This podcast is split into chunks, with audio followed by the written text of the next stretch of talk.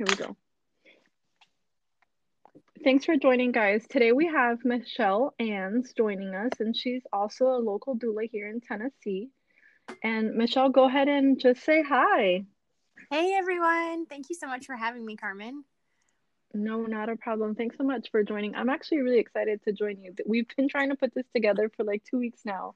Yeah. And our schedules just don't align, especially when you have kids. It can make it difficult to mm-hmm. do anything outside of like what you're almost required to do as a parent, I guess is the best way to phrase that. yeah, I hear you.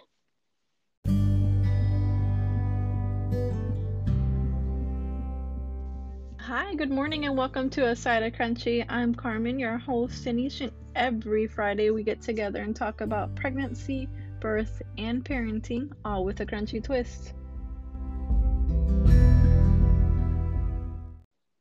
So, um, we have a lot in, doula, uh, in common. Um, being a doula is one of them, but I want to kind of jump in and start with our unassisted births and our our babies were actually around the same weight. My daughter was nine pounds four ounces, and your little one was nine pounds six ounces. Can you tell us a little bit about the experience of having a bigger baby? Because there's also there's always a misconception with having yeah. a big baby and Absolutely. So I actually really love that my second baby was bigger than my first because my first was seven pounds eleven ounces, and he was um, roughly two and a half weeks over the estimated due date. And personally, I don't really go by due dates; they're kind of guesstimation dates because, I mean, every woman is different, every baby is different, and you know, putting that lock time on a baby must come by such and such a date is just not really helpful. But anyway, so my guesstimation date, he was about two and a half weeks after, and he was 7 11. And then my second baby, who was nine pounds, six ounces, came a few days before my guesstimation date. So I love that that was just a, a very obvious representation um, because I know there's a lot of fear in the birth world of, well, if your baby's late, then it's just going to be too big and you won't be able to you know it won't be a, a good experience right. thing. so i was like okay guys here's a here's a prime example. One was two and a half weeks over and it was like 7-eleven and one was three days early and she was 9-6 so does like going later does not mean massive baby whatsoever. Um exactly or long labors is also yeah. attributed to it. My big girl was like two and a half hours start to finish. Like by the time i realized i was in labor yeah because it was the middle of the night. So when I had her in my arms, it was so fast. That's so beautiful. Yeah. Yeah, my bigger one was faster as well. Um I think I'm trying to remember I was it was in labor on and off like 10 p.m. till 12. Um, my water had broken at like 4 or 5 in the morning um earlier that day and then labor didn't start to like 10 or 12 but it was really sporadic. So i like have some contractions and then i'd lay down and rest and then i'd have a few few more and then I'd lay down. Um, but my like real labor was about midnight till um, goodness gracious i'm trying to remember if she was born like just before five or she was born just before six. But yeah roughly like five or six hours from like my true labor. Um, and it wasn't i mean I, I think sometimes second babies labors can just feel more intense because they can feel faster. But I wouldn't attribute that right. to like it was harder because she was bigger or anything like that. It was just my body was just more efficient and it was doing it faster. um, so exactly. definitely would not ever say someone should be worried about a big baby. Like our bodies are so amazingly designed to to birth what we carry. it's hard work, no doubt about that. But it's not anything exactly to be worried about. So and did your birth attribute to you becoming a doula or were you already a doula before you became a parent? I was I, I actually became a doula. I'm I, I was either 19 or 20 and um, kind of my passion for birth actually started when I was 11 years old and we were missionaries in Africa and I totally accidentally stumbled on a passion for birth when I like walked into the maternity ward accidentally. I didn't know there was a birth going on. and like a couple minutes after walking in there was a baby there and i was just like whoa that was so cool so for the Oh, next wow. like, seven months that we were there i i worked a lot with the midwife and the um, nurses there and yeah i just i loved it so much you could just not keep me out of there and Yeah, that must have been an incredible experience and Mhm. almost once in a lifetime because it's not something you come across very often. Yeah, absolutely. And I remember feeling frustrated because I was 11 at that time when I worked for like seven months with a midwife. And then coming back to North America where birth is so, um, it's it's so complicated, it's so overcomplicated, and it's Yeah. you know you have to have you know letters behind your name, and you have to have it in a certain place, in a certain way, in a certain position, and and I remember talking to a nurse and just being like, I, I want to be involved with birth and it's so beautiful and I love it. And she was just like, Girl, you're like 12 years old. Who are you kidding? But um, the experience in Africa was just so cool because there there just wasn't that do's and don'ts, right? It was just birth and it was beautiful. So yeah, I had That's incredible. I I've always I'm sorry, it cut out there at the end for me. Oh no worries. I was just saying, um, I just had to wait till I was older to get more involved in birth and before people would take me seriously. what? An 11 year old, excuse me, coming Yeah. through, you've got this. Probably wasn't as acceptable here. Um, I actually did not see any births until my own. Okay. Um, so I was 21 when I had her, 2021, um, when I had her, and had never seen a birth before. I loved kids, and my mom w- were very Latin, and she was always like, if you could have been born and become a mom at the same time, that would have been you. Uh-huh. So all of my cousins who started having kids, um, I had one who started having kids fairly young, and I would escape my grandparents' house and jump over the fence to to go to the next street over where my cousin lived, and so I can go and just be with her kid. Yeah. That's so sweet. And, and yeah, she was not the best mom, and still isn't, unfortunately. Uh, But it, like I got to be a mom Mhm.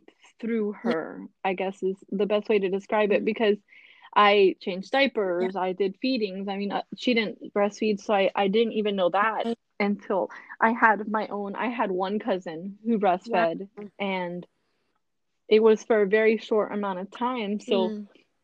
When I had when I found out that I was pregnant with with my daughter Faith, it it was like a definitely an eye-opening experience because I felt like I was the first one in the family doing any of it. Mm. I had a midwife, I gave birth at a birthing center, I had no pain medication, and these were all things by choice, not that happened to me because I got somewhere late. Yeah. And so my grandfather being the very traditional Latin male who, you know, women's roles, I mean, he's changed a lot since me, Yeah. but um I was the one who was like, "Hmm, no, we don't do things like that anymore. But even nursing, he would see me and out of respect, he would leave the room. Mm. And then I got to the point that when I would go there, I would I tried to cover up the best that you can because nursing babies don't always let you. And I asked him one day, "Does it bother you that I breastfeed?" And he's like, "No, it doesn't bother me. I'm proud of you for uh-huh. doing what's best for your Yeah. child." And went on a whole spiel, and that to me was just so mm-hmm. reassuring that what I was doing was right and not something to be ashamed Yeah. of. Because if a man who definitely felt that there was gender roles to understand that this is something natural and I shouldn't have to go into another room or cover up. Mm. So now, you know, five kids in, he's like, there she goes like whatever. And he doesn't really pay any attention to it. So it, you know, it was definitely a, a great experience for me Mhm. as I had each kid and seeing how he developed with them. And it's going to lead me into like gentle parenting and just parenting in general and our homeschooling that we also share in common yeah. because I some parents like when you go somewhere they make their child say hi or give a kiss yeah. or give a hug as a, a form of respect and my daughter faith refused it, he was the only one refused to give him a hug or a mm-hmm. kiss. And i was that parent that i'm like my grandfather's so amazing like give him a hug and a kiss mm like and she just wouldn't mm-hmm. and he was the one who told me no you don't force kids mm kids will do it when they're yeah. ready yeah my daughter did not do it until we moved here like three years mm-hmm. ago. Our last Christmas here, she gave my grandfather the biggest hug and kiss. And he's like, This is what I've been waiting for my whole mm life. mm And that's kind of when gentle parent- parenting even became on my radar because I was such a this is how things go. This is the way that we're going to do yeah. things. And looking back like it was surprising to me that i was like that because how was i going to do all of these other things to be a good parent and to make better choices for them when they were young like not mm-hmm. vaccinate mm. like yeah. breastfeeding like cloth diapering like things that i thought would make a difference to them in their yeah. lives but yet here i am forcing them to say hi to somebody that they didn't they weren't ready to mm-hmm. say hi to did you ever experience something like that or was gentle parenting something you always practice?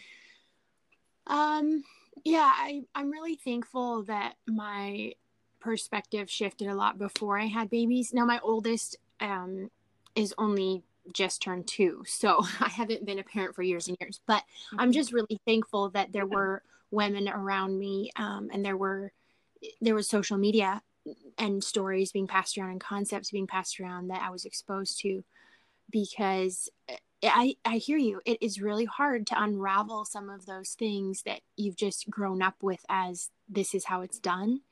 And right. I mean, yes, as moms, we we do our best to to kind of start organically and think of what's the best for our child. But when you have those those perspectives, concepts, you know, things that you do so deeply ingrained as this is just what you do it's hard to it's hard to know even what to question you know what i mean so um i was i was definitely when i was younger told you know you, you have to give a hug you have to shake a hand whatever whatever but i was also abused so i remember just feeling so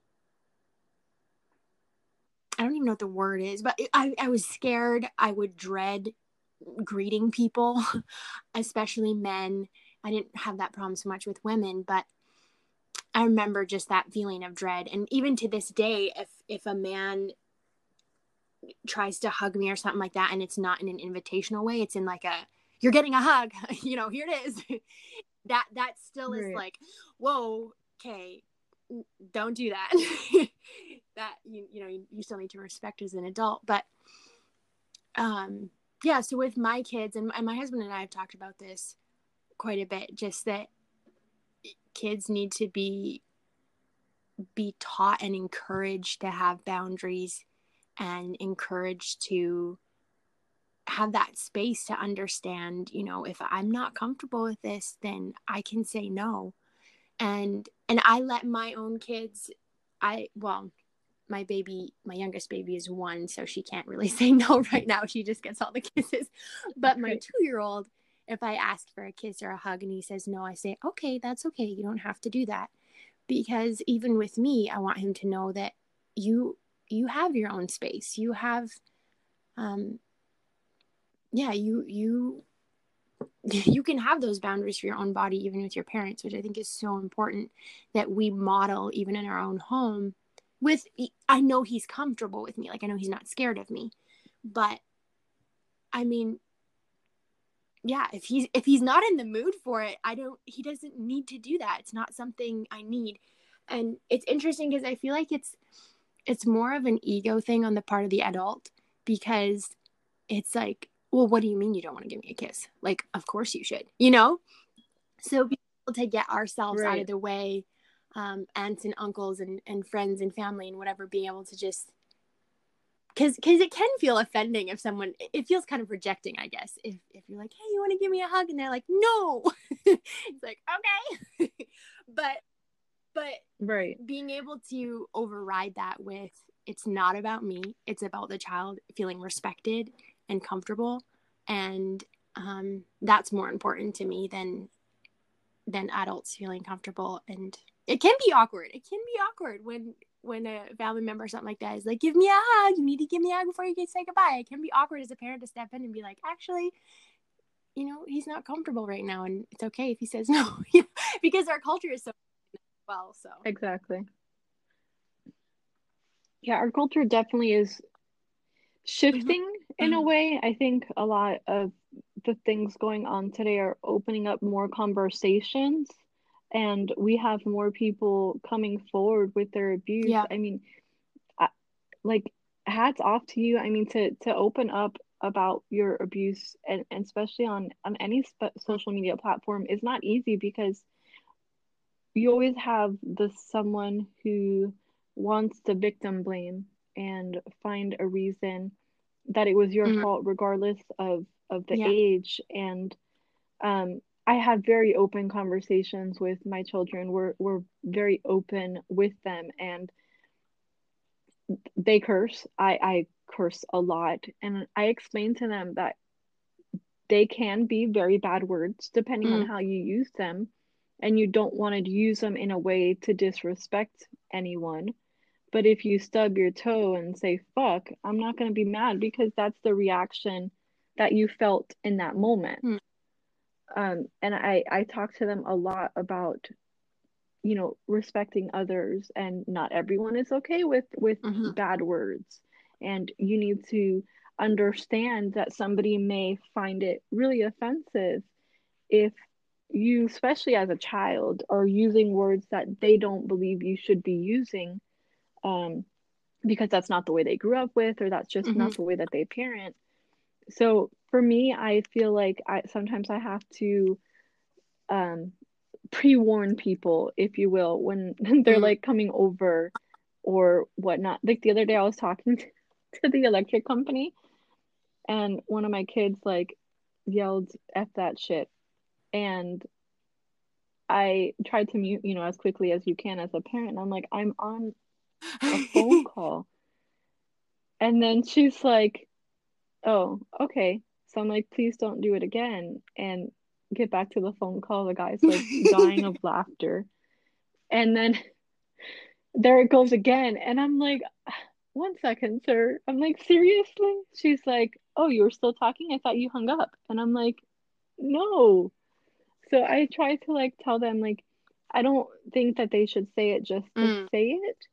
If it's, you know, and and that's where you kind of struggle as a parent as like when is it okay for your child to do certain things and when mm, is it yeah. not so I, I take I, I try to take those moments as to learning experiences and i'll you know ask them like well if you were talking to your friend and your brother your sister's in the background saying things that maybe would embarrass you how would that make you mm-hmm. feel and you know it typically leads into the well i wouldn't feel comfortable okay? Well i don't feel comfortable when i'm on a phone call and i i always pre-warn my kids like oh i'm going to record a podcast or oh you know i'm gonna i have to make mm-hmm. a phone call. So that way they can be aware of their surroundings and at, at the same time know that i'm not asking them to change who they are. My son is horrible at homeschooling. Like that's not his mm. favorite thing to do so with him, we have to do more of an mm, unschooling approach. So... And it's adjusting to each of them a little bit different because they're all mm-hmm. so different. So I don't want to mold them into all be the same or be like every yeah. other child. Yeah. I want, you know, for me, it's really important for them to become who they all are and to continue to evolve their mm-hmm. them, mm-hmm. themselves. Mm-hmm. But, you know, to also be respectful. You can be who you are all the time. There's just sometimes that you have to adjust to certain surroundings. I curse all the time, but I don't curse when I'm working. So it's like if I can do that and I, I, I don't feel like I'm having to be two different people, although I think sometimes we say that we're two di- like we have to put on different hats, but we're just making small adjustments because ultimately you are mm-hmm. who you are. If yeah. Know, I, I don't think that's really going to change. So that makes sense. Yeah, absolutely. I mean, the, the things that you do at home playing is not the same things that you do when you're in like a symphony hall, right? it's just a different. Con- so certain right. things have have their appropriate moments, and yeah, I hear you. I love.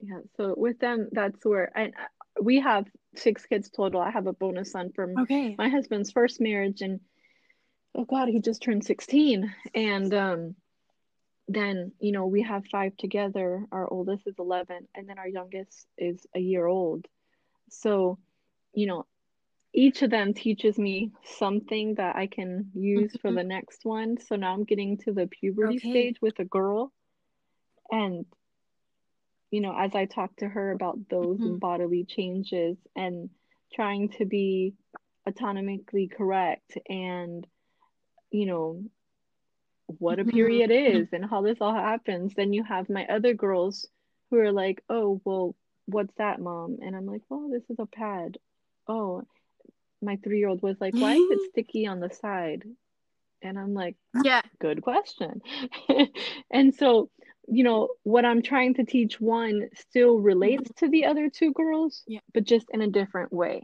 and i think that kind of helps that we have the open conversations, but also that we homeschool that we can expose yeah, them to these kind of things, which is so huge. So, in a resp- yeah, and then you you told me off um, the air a little bit that you were actually homeschooled yes, as yeah. well.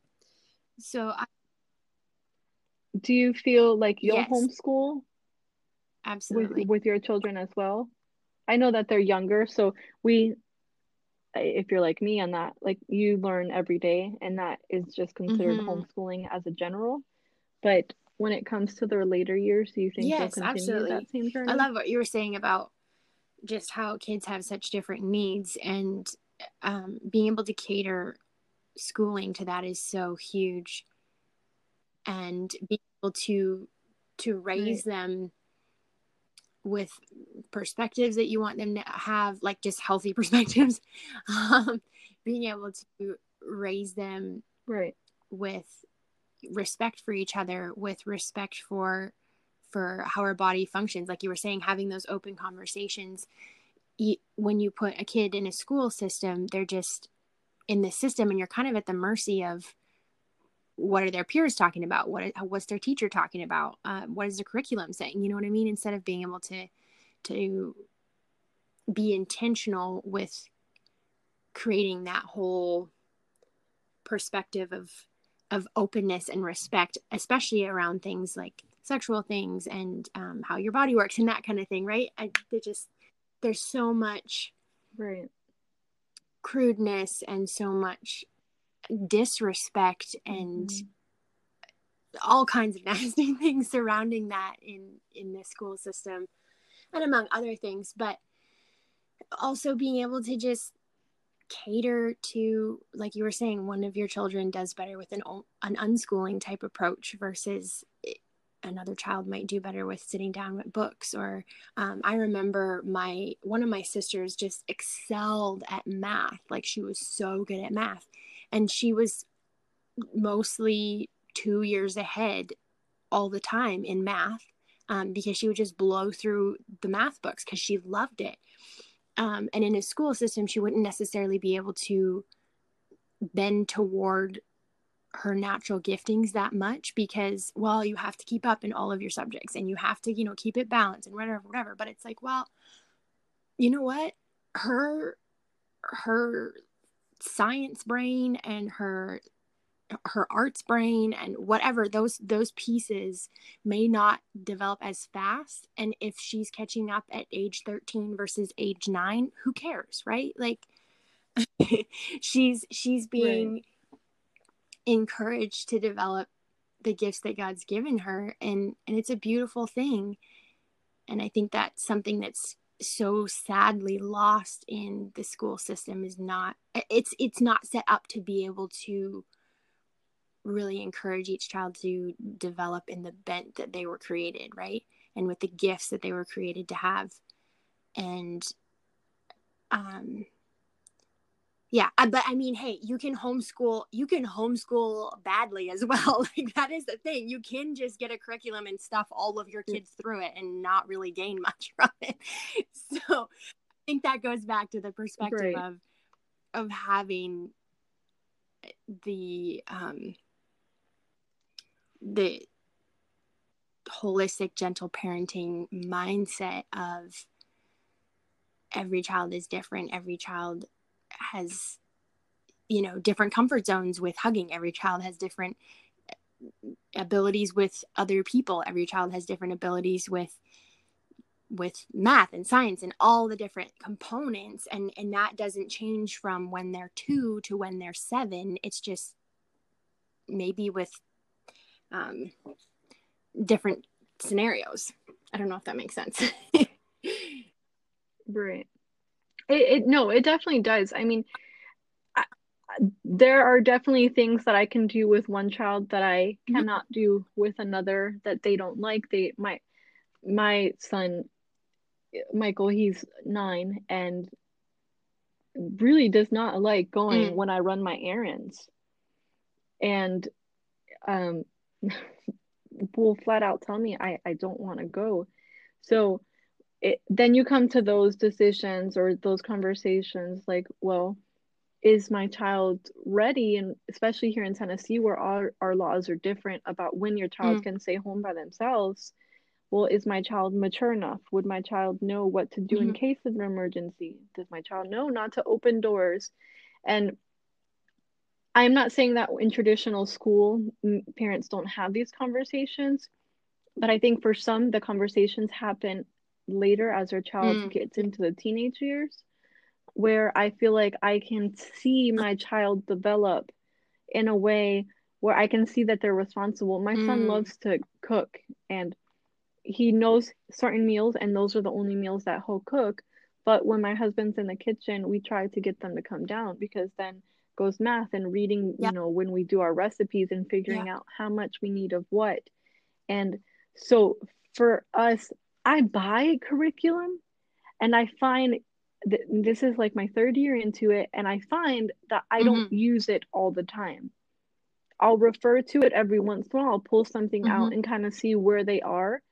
And for me, I find that if I teach them a lesson or we're working on something, and if they know how to do it, I'm not going to sit on that same lesson right for four days because that's what I'm told I have to do. Okay, we know this. Great. Let's move on to something else. What's something else you want to learn about?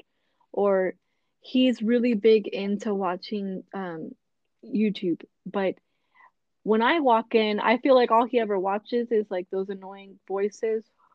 Lord be with me. When I walk in and I hear those horrible YouTube voices, and I'm like, all right, can we change this? And he's like, yeah, okay. And he'll find something else but um he'll come to me with some amazing facts that I had mm-hmm. yeah. absolutely no idea about. Or he'll come to me with questions and I'm like, I honestly don't know. Like that's something mm-hmm. we have mm-hmm. to do some research on. And then I was like, see, this is when YouTube or the internet comes in handy because I won't mm-hmm. always have the answer for everything. And now we have to mm-hmm. learn some more and for us that's what's kind of made it to where homeschooling just works we can have you know one lesson one day and jump mm-hmm. completely to another lesson or wait that lesson wasn't mm-hmm. completely mm-hmm. caught let's go over it again yeah. and see if you yeah, understand absolutely. it absolutely and and giving so mm. for us it's been a saving being grace. able to give them the just ugh the incredible beauty of freedom the yeah. freedom? And also just the the the hunger to learn because eh, some kids are just naturally bookworms and they do really well in a school setting. They do well in any setting where they had books right? But a lot of kids are just they just right. have to go to school because that's just what they have to do. And you're basically sending them to like it's like a an adult having to go to a job that they hate every day, but they just have to go because they have to make money and they just don't see another way out. uh, a kid just being forced to go to school and right. do what is required of them um, doesn't develop their hunger to learn because they might just learn in a different way or they might not be ready for um, certain concepts at certain ages right like my she was ready for like grade 9 math when she right. was in grade 7 that was just her. But if you had put me in grade 7 math when i was in grade 7 i don't know if math was an issue for me. I'm trying to even remember. But let's just say it was a hard me and I had to stick with my grade, right. that would be incredibly frustrating and defeating for me instead of to be able to say, you know what, let's just set this aside. Like you were saying, you know, this this didn't really stick well. It was not working so well. Let's you set it aside and and come back to it and um it's amazing when you can just just flow with the child's mind and the child's development, how learning becomes exciting instead of a dread. And in the end, they come out a lot exactly. better because they're able to they're able to continue learning. And this is something that I found sorry, I'm just closing my curtain here. This is something I found with not all homeschools and not all public schools, but or public school kids, but a common theme I find is homeschoolers are taught to or come out with a a perspective of I I can figure it out. I can learn how to do it. I can I can think it through. I can problem solve. And I find a lot of people who are sent through the system come out with, well, I just have to do what the system tells me. I just have to go get a job. I just have to do what everybody else does. I you know what I mean? There's just a, a, different perspective. I find a lot of homeschoolers are like entrepreneurs right. and think outside the box. And I don't know how to start a business, but I'm going to go and figure it out. Or I don't know how to, how to, right. I don't know, change oil in my car, but I'm going to go figure it out. Right. We just have that.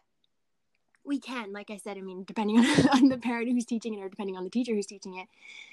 Um, but I just find that that's a common theme of right.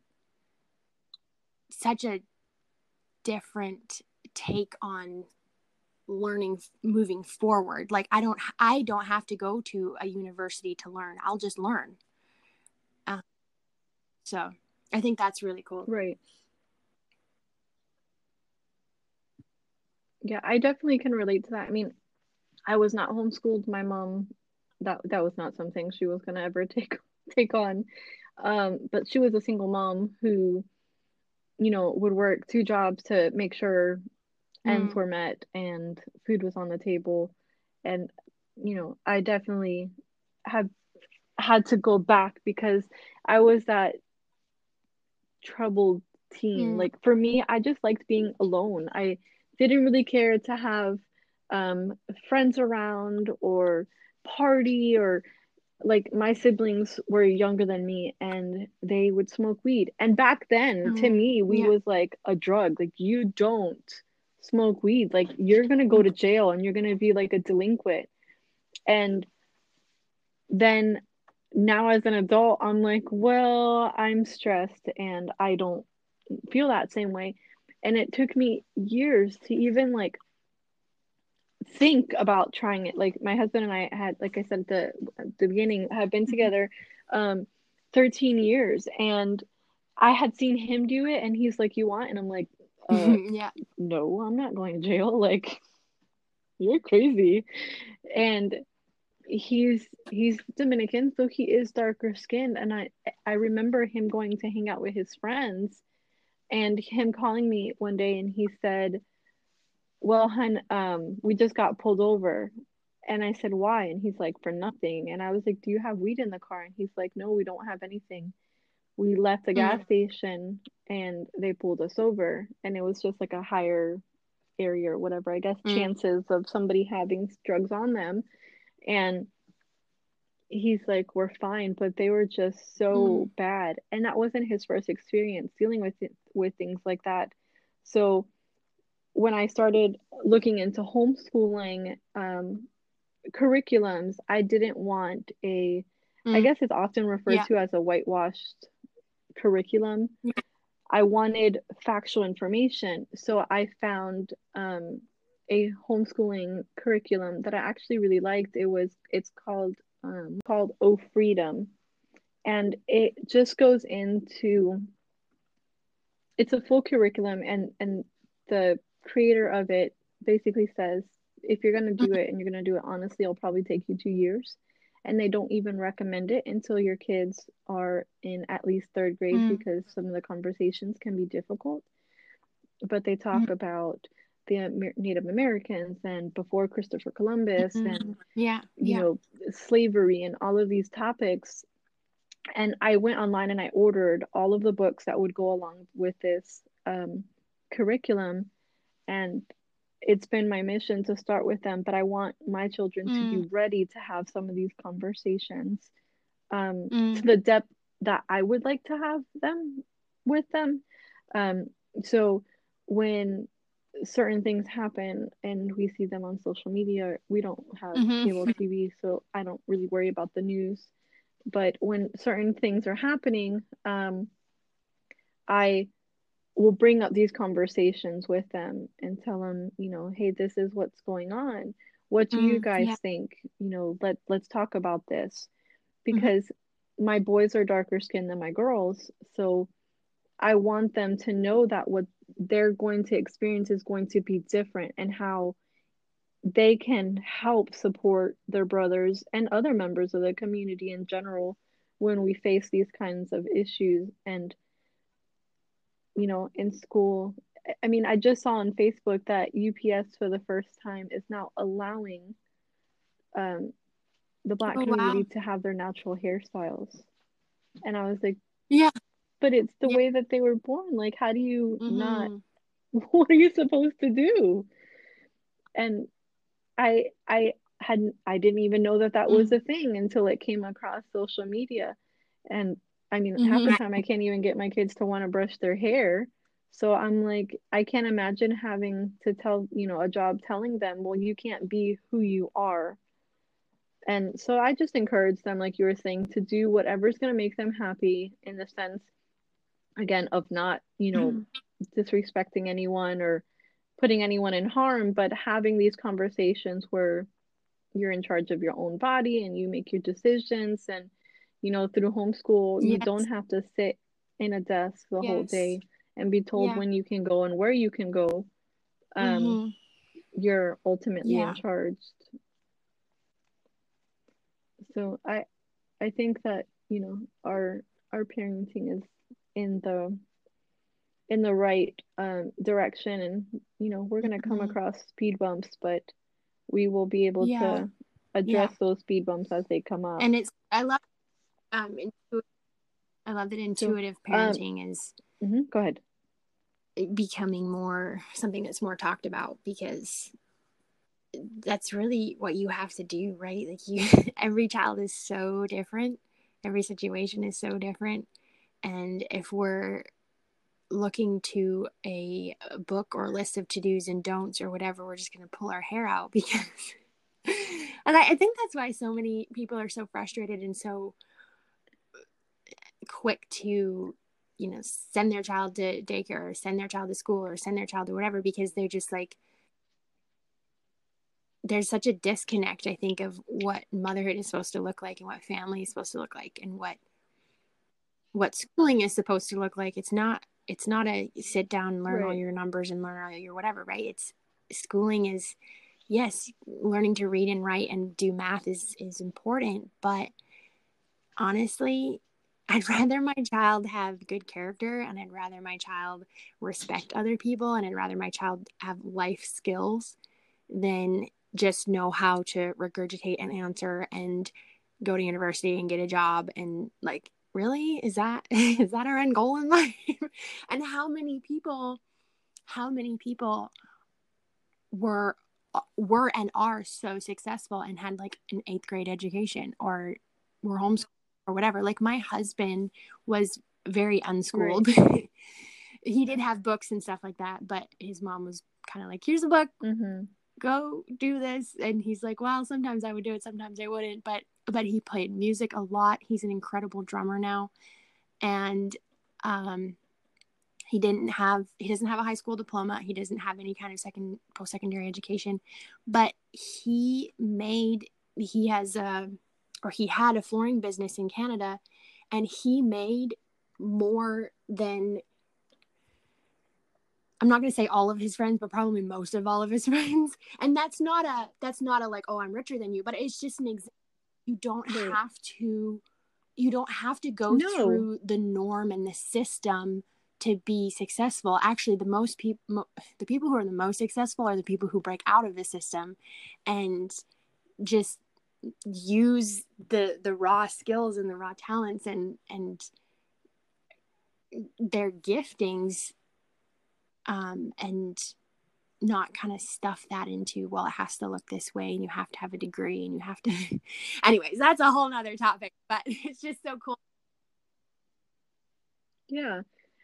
Yeah no but there's a lot of artists yeah. famous people making buku freaking bucks that mm-hmm. did not graduate high school that did not go to college and my husband likes listening to a podcast a podcast called drink champs and it's like rappers and whatnot get together and they literally get drunk while they record the podcast but they have conversations and mm-hmm. i've heard him listening to it because they also show it on youtube and um they're the way they speak is like it leaves you with your mouth open because here they are rapping and mm-hmm.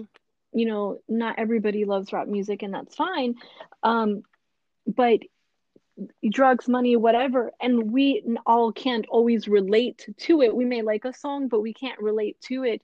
And then here you hear them mm. talking about, you know, how they got started and how they grew up, and you're like, oh wow, I went through that. I can relate to them on that level. And all of those things kind of open your eyes to more, mm-hmm. or hearing them say, like, I didn't graduate high school. My husband, I, I, when I was 17, mm-hmm again, I was the troubled teen because I would sneak out. Um, but just to be by myself, like I didn't really do anything. And my mom was mm. more concerned that I would be a, a teenage mom. And um, it worried her.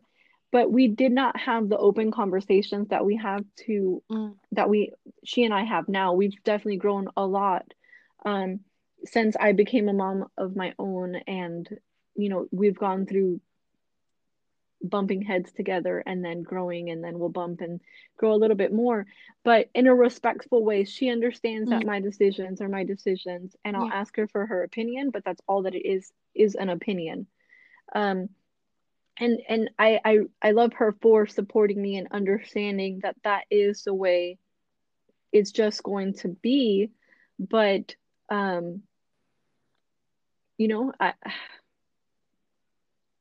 when I was 17, my the mm. point of the story was so when I was 17, she dropped me out of school, and um, I wasn't going to graduate on time. And um, in in the Keys where I grew up, you had to okay. have more credits than you had to have in other any other places. So prior to that, I was living with my dad in Miami, and mm. he kicked me out because I had a boyfriend, and that that was just it. And I with him sex he wanted to have those open conversations and would be the one to be like well you're not going to get in trouble let's talk and he was the first person i felt like i could talk to uh, openly about it and and really learn m- more about what i was feeling and what i felt like i was going through but then would ground you because you admitted something and I think that also had to influence with the way that I parent and trying so hard to be a different type of parent with my kids. But so he kicked me out. My mom picked me up. I didn't have enough credits to graduate in the Keys with my original classmates. So she dropped me out. And um I didn't I didn't graduate. I didn't get a diploma.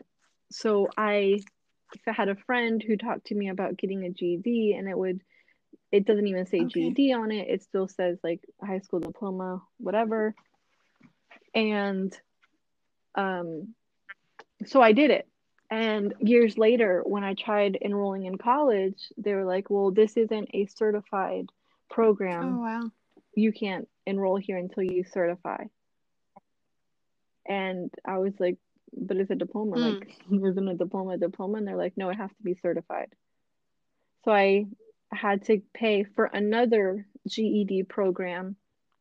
And took the test and it was all straight to the point whatever and that became certified and I tried going to college and when I sat in the classroom mm-hmm. I realized that once again I'm yes. being groomed to think like every other person around me and it wasn't it was not for me I at that mm-hmm. point I had too much unschooling I'd done on my own to think mm-hmm. that I now I have to learn English all over again because I don't put you know an apostrophe where you think it should go like this is an opinion at this point. and um so I he often will often have conversations and I talk to him a lot about birth because that's just something that I love but we'll have conversations about anything and he's like, How yeah. do you know this information? Yeah. I was like, I honestly don't know. I just research and learn and read and whatever. So he'll tell people at work, like, my wife didn't really graduate high school. She has a mm-hmm. GED, but she basically just did it to do it. And, you know, she'll have conversations and run you out around the block with the conversations that she'll have mm-hmm. vaccines, birth, yeah. you know, things that I truly do care about. So it helps, you know, it's amazing for somebody who he does have his associate's degree to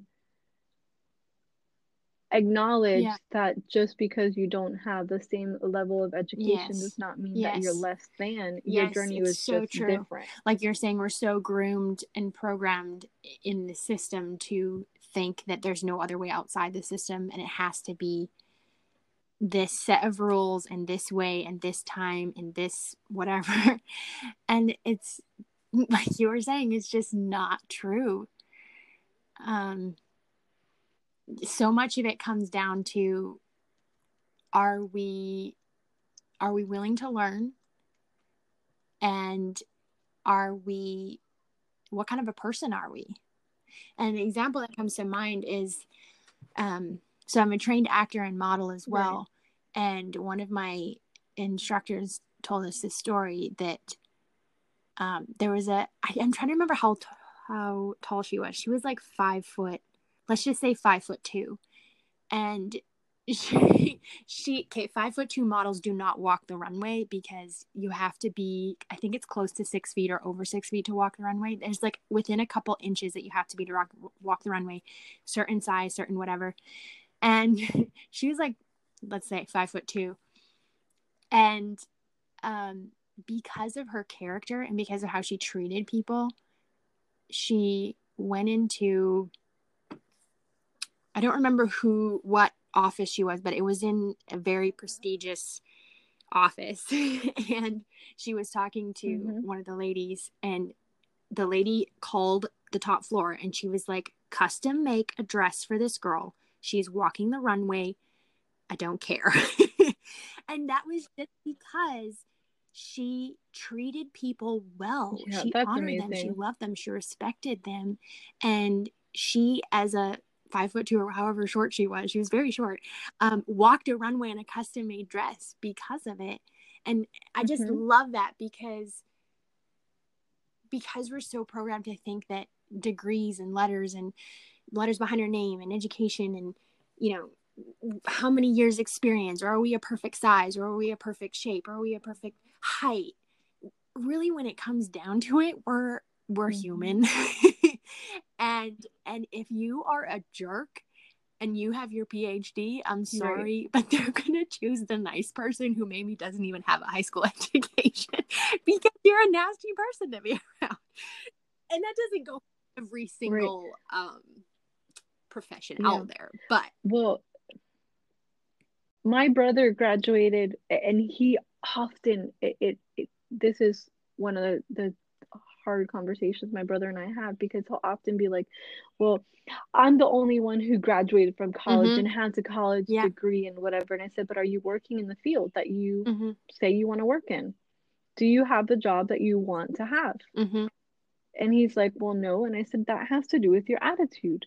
The way you talk to people matters. And he's like, Yeah, but we have similar attitudes. And I said, I, I do. I, I have mm. a very strong attitude, but I know when and where to use it.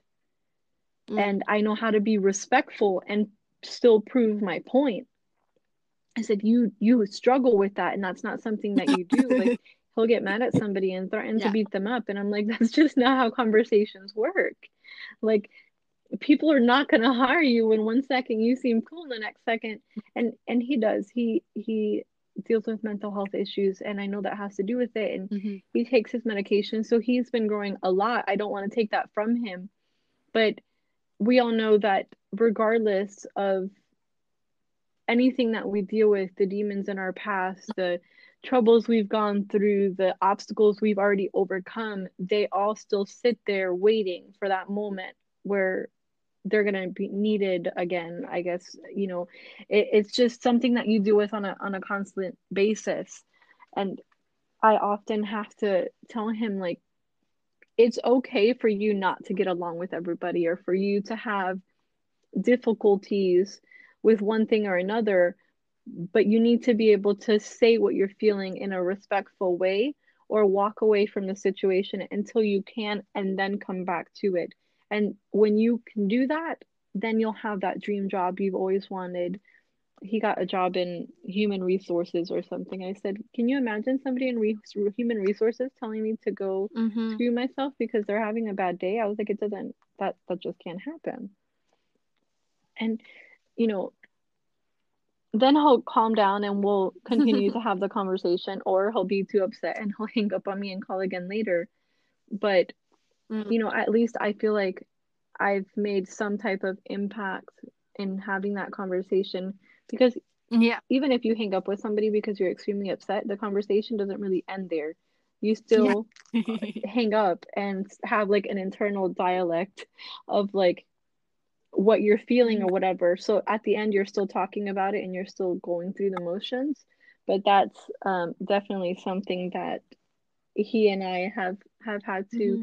talk about is you know college degrees don't always mean everything. I've had mm-hmm. you know jobs with no college degrees with amazing pay because i can i have the ability to perform the yeah. job duties and my customer service is on point i'm a people person i can do it so i was like don't get me wrong i may mute them or you know whatever after the call and be like oh that person was horrible but to them in that moment i just push through it. I do what I have to do. And I'll remind people, you know, I am mm. doing the best that yeah. I can to help you. I That's ask good. for respect because I'm giving mm-hmm. you respect. You know, all of those things ultimately have to do with being better people ourselves and being better with our businesses as doulas, with being um, mm-hmm. better as, you know, parents, as spouses, as yeah anything. I mean, it can relate to any part of your life. Michelle, I want to thank you so much for taking time away from your family and your busy schedule to um, sit down and talk with me today and help record this podcast. I absolutely, um, you know, have nothing else to say other than to thank you for your bravery and everything that we discussed. Do you mind telling us a little bit about yourself and um, where we can find you on social media. You can find me on Instagram. My, I think it's called a handle, is life period with a sparkle. So life with a sparkle. Um, my first name is Michelle, last name is Ans, A N S. And then you can also find me on Facebook at Michelle Ans. And um, so I guess a little bit about what you'll find on my social media accounts is we are full time RV living right now. We actually just moved to the States from Canada a couple months ago, and we've been on the road for about six months. And that has been an adventure with two little kids, but it's been good. So you'll find some information about RV living um, and just what that looks like. And then I also am super passionate about birth and health as well. So you'll find some information about that on there and just me sharing my my journey. I am a free birth doula. Um, for the most part, I support women a lot online right now, just because we've been moving a lot. So I don't have like an established practice where I take clients in all the time. But um, yeah, I am a, a free birth doula. I love supporting women and answering their questions and just helping them understand what their what their rights are if they're going to a hospital birth or a midwife birth and if they're doing like a free birth home birth encouraging them um, equipping them with tools and perspectives and stuff like that for the journey. And um, you'll also find a lot of information about health and gut health and mental health and all things health. I I struggled for years with my health. Um, to name a few things, was just chronic exhaustion and anxiety and depression and pain, fibromyalgia, migraines, headaches, all all the things that come along with that. My thyroid was out of whack. Like I was just I was a mess. Um, and I've been able to turn that around with simple natural tools, which I'm so thankful. And I love supporting um, other people through their health journeys, whatever they're dealing with. And yeah, just journeying with them and helping them thrive the way that their body was designed to thrive. So I also, um, my husband and I are musicians. we have a lot of passions, I guess. we just love ministry. We love Jesus. We love serving other people. So you'll um, hear a lot about my my faith and what I'm journeying through as well. And I mean, yeah, just like real life. I try to be really, really raw and honest and I'm not necessarily a sugarcoater. so you might you might see some blunt things there. but um, I always try to try to do it in love and not in an abrasive way because we need to be we need to be honest, but we don't have to be rude about it. So if you like things sugar coated, then you might not like me. But if you like exactly honesty, then come join me.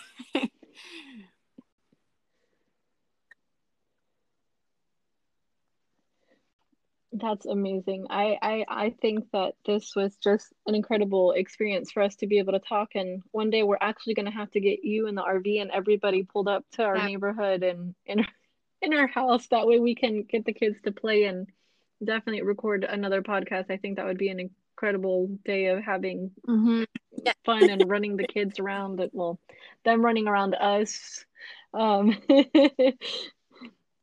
but we'll definitely have to plan something. I I so appreciate you tuning in and listening to us uh, just chat about pregnancy and birth and Michelle, you did so amazing. I I thank you so much for taking time. This thank was you. definitely thank a, a great experience, me. and I really look forward to, to chatting with you again soon.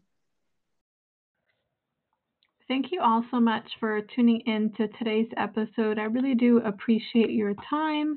And I, again, a special thank you to Michelle for taking time away from her family to be part of today's podcast. Again, I want to remind you all that you do have the option to send us messages with any questions or comments that you have. And of course, we will play them on our podcast so you can hear us get back to you um, in a personal manner. I really do hope you guys have a great weekend and we'll see you again next week. Thanks, guys. Take care.